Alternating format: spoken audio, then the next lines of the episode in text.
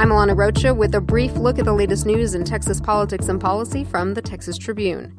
Former First Lady Barbara Bush has decided to halt treatment for her failing health, according to a statement her family issued Sunday. The 92 year old has endured a series of hospitalizations and will instead focus on receiving, quote, comfort care.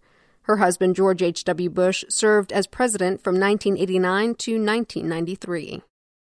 In the first quarter of 2018, U.S. Senator Ted Cruz raised $3.2 million for his reelection campaign. That's less than half of the $6.7 million his Democratic challenger, Congressman Beto O'Rourke, took in.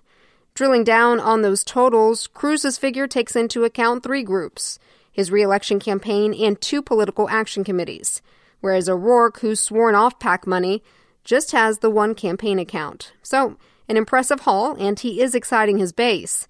But keep in mind, Texas has not elected a Democrat to statewide office since 1994.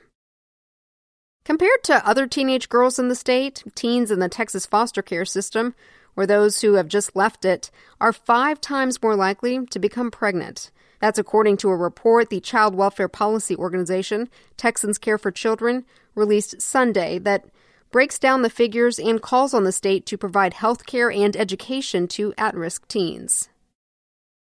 Even as Texans along the Gulf Coast continue to recover from the devastation of Hurricane Harvey, developments in Galveston's ongoing Hurricane Ike recovery continue to make headlines.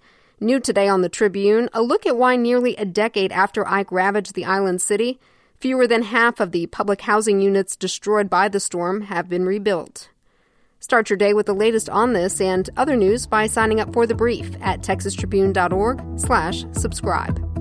I'm Alana Rocha with the Texas Tribune. You've been briefed. The brief is presented by Fast Growth School Coalition. Get engaged in the school funding discussion. We are Fast Growth School Coalition at fastgrowthtexas.org.